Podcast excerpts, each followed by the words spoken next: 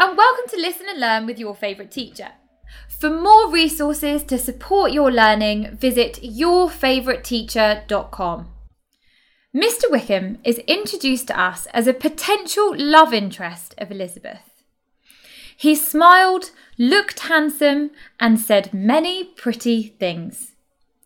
In accordance with the typical structure of a romantic novel, the heroine meets her hero, they fall in love, followed by a few obstacles.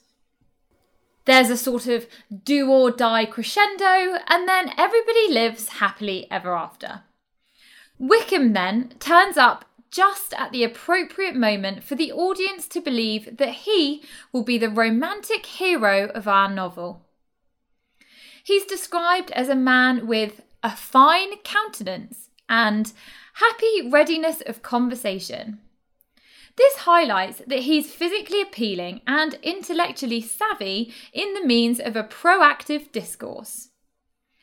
Elizabeth enjoys his presence and vice versa. Austen fools the audience into believing that Mr. George Wickham is actually going to be the love interest and an adequate one at that. He's said to be very charming when Elizabeth claims he is the most agreeable man I ever saw. This puts Wickham on an untouchable pedestal, which is why when people warned her about his scoundrel nature, she did not listen.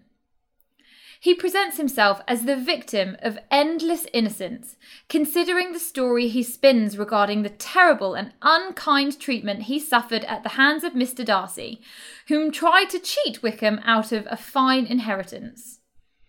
Furthermore, he says he will never defy or expose Mr. Darcy due to the fact that he had eternal respect and gratitude towards Darcy's now dead father, and to disrespect his memory would be an awful thing. This paints Wickham as an honourable man, even if the story is very over the top and emotional.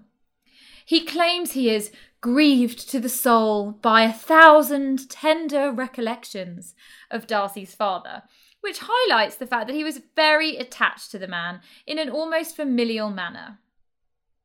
The expose he promises not to commit because of his tender relationship with the old Mr. Darcy is still produced by Wickham in explaining the entirety of Darcy's scandalous acts and terrible unkindness. Wickham claims that Darcy is the only reason why Wickham has no financial security. Darcy's cruel and terrible mistreatment of Wickham could have then been an objective for our hero and heroine to overcome in order to be together, if they were true at all.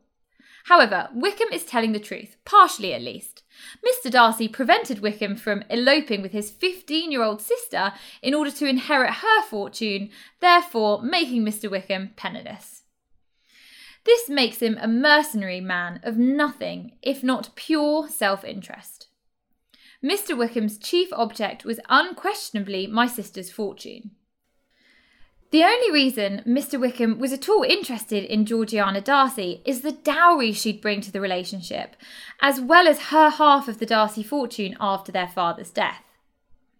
This makes the claims of Mr. Wickham at the start of the novel utterly untrue because he doesn't have any respect for the old Mr. Darcy, but rather for his own financial status, which he had hoped to get his hands on. Wickham is also depicted as a dishonest man because he paid Miss King not the smallest attention. Of course, until she inherited a huge sum of money.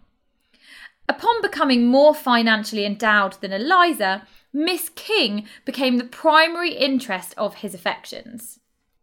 He is shown as a mercenary, greedy man who's only interested in the monetary betterment of his socio-economic status. Darcy's letter to Eliza reveals the true order of events between him and Wickham, which is a crucial part of the novel as it reveals to us one of the many morals of the story appearances are not always correct, and the first impression isn't always the most accurate. This leads Eliza to realise she doesn't actually fancy Wickham. Her attraction was rooted solely in appearances, which is what she wanted to avoid in order to not commit the same mistakes as her parents. The elopement of Wickham and Lydia further proves Mr. Darcy's story is true, because this is now the second time we've seen Wickham run off with a very young girl in order to inherit her father's money. This scandal had the potential to produce a threat to Darcy and Eliza's future together just as they were beginning to get to know each other and grow close. Ironically, Wickham here has the potential to cause actual cruelty to Darcy by putting the good reputation of the Bennets on the line and therefore jeopardising the potential for Darcy to marry Eliza due to the social expectations of a man of his social standing. Austen cloaks Wickham in irony throughout the novel making it almost funny that his role flips so drastically from an emotionally wounded victim to the human embodiment of immorality, whose almost unbelievable actions prevent our actual hero and heroine from being together. Ironically enough, it is the actions of Mr. Wickham that force Mr. Darcy to overcome his pride and essentially bribe Mr. Wickham to marry Lydia in order to save the good name of the Bennet sisters and prove his love for Elizabeth. Turns out, antagonists can play a vital and helpful part in romantic novels. Who knew? I'm Miss Meeks with your favourite teacher, and we've been looking at the character of Mr. George Wickham in Pride and Prejudice. Visit yourfavouriteteacher.com for videos, worksheets, and everything you need to exceed in your studies. Thanks for listening.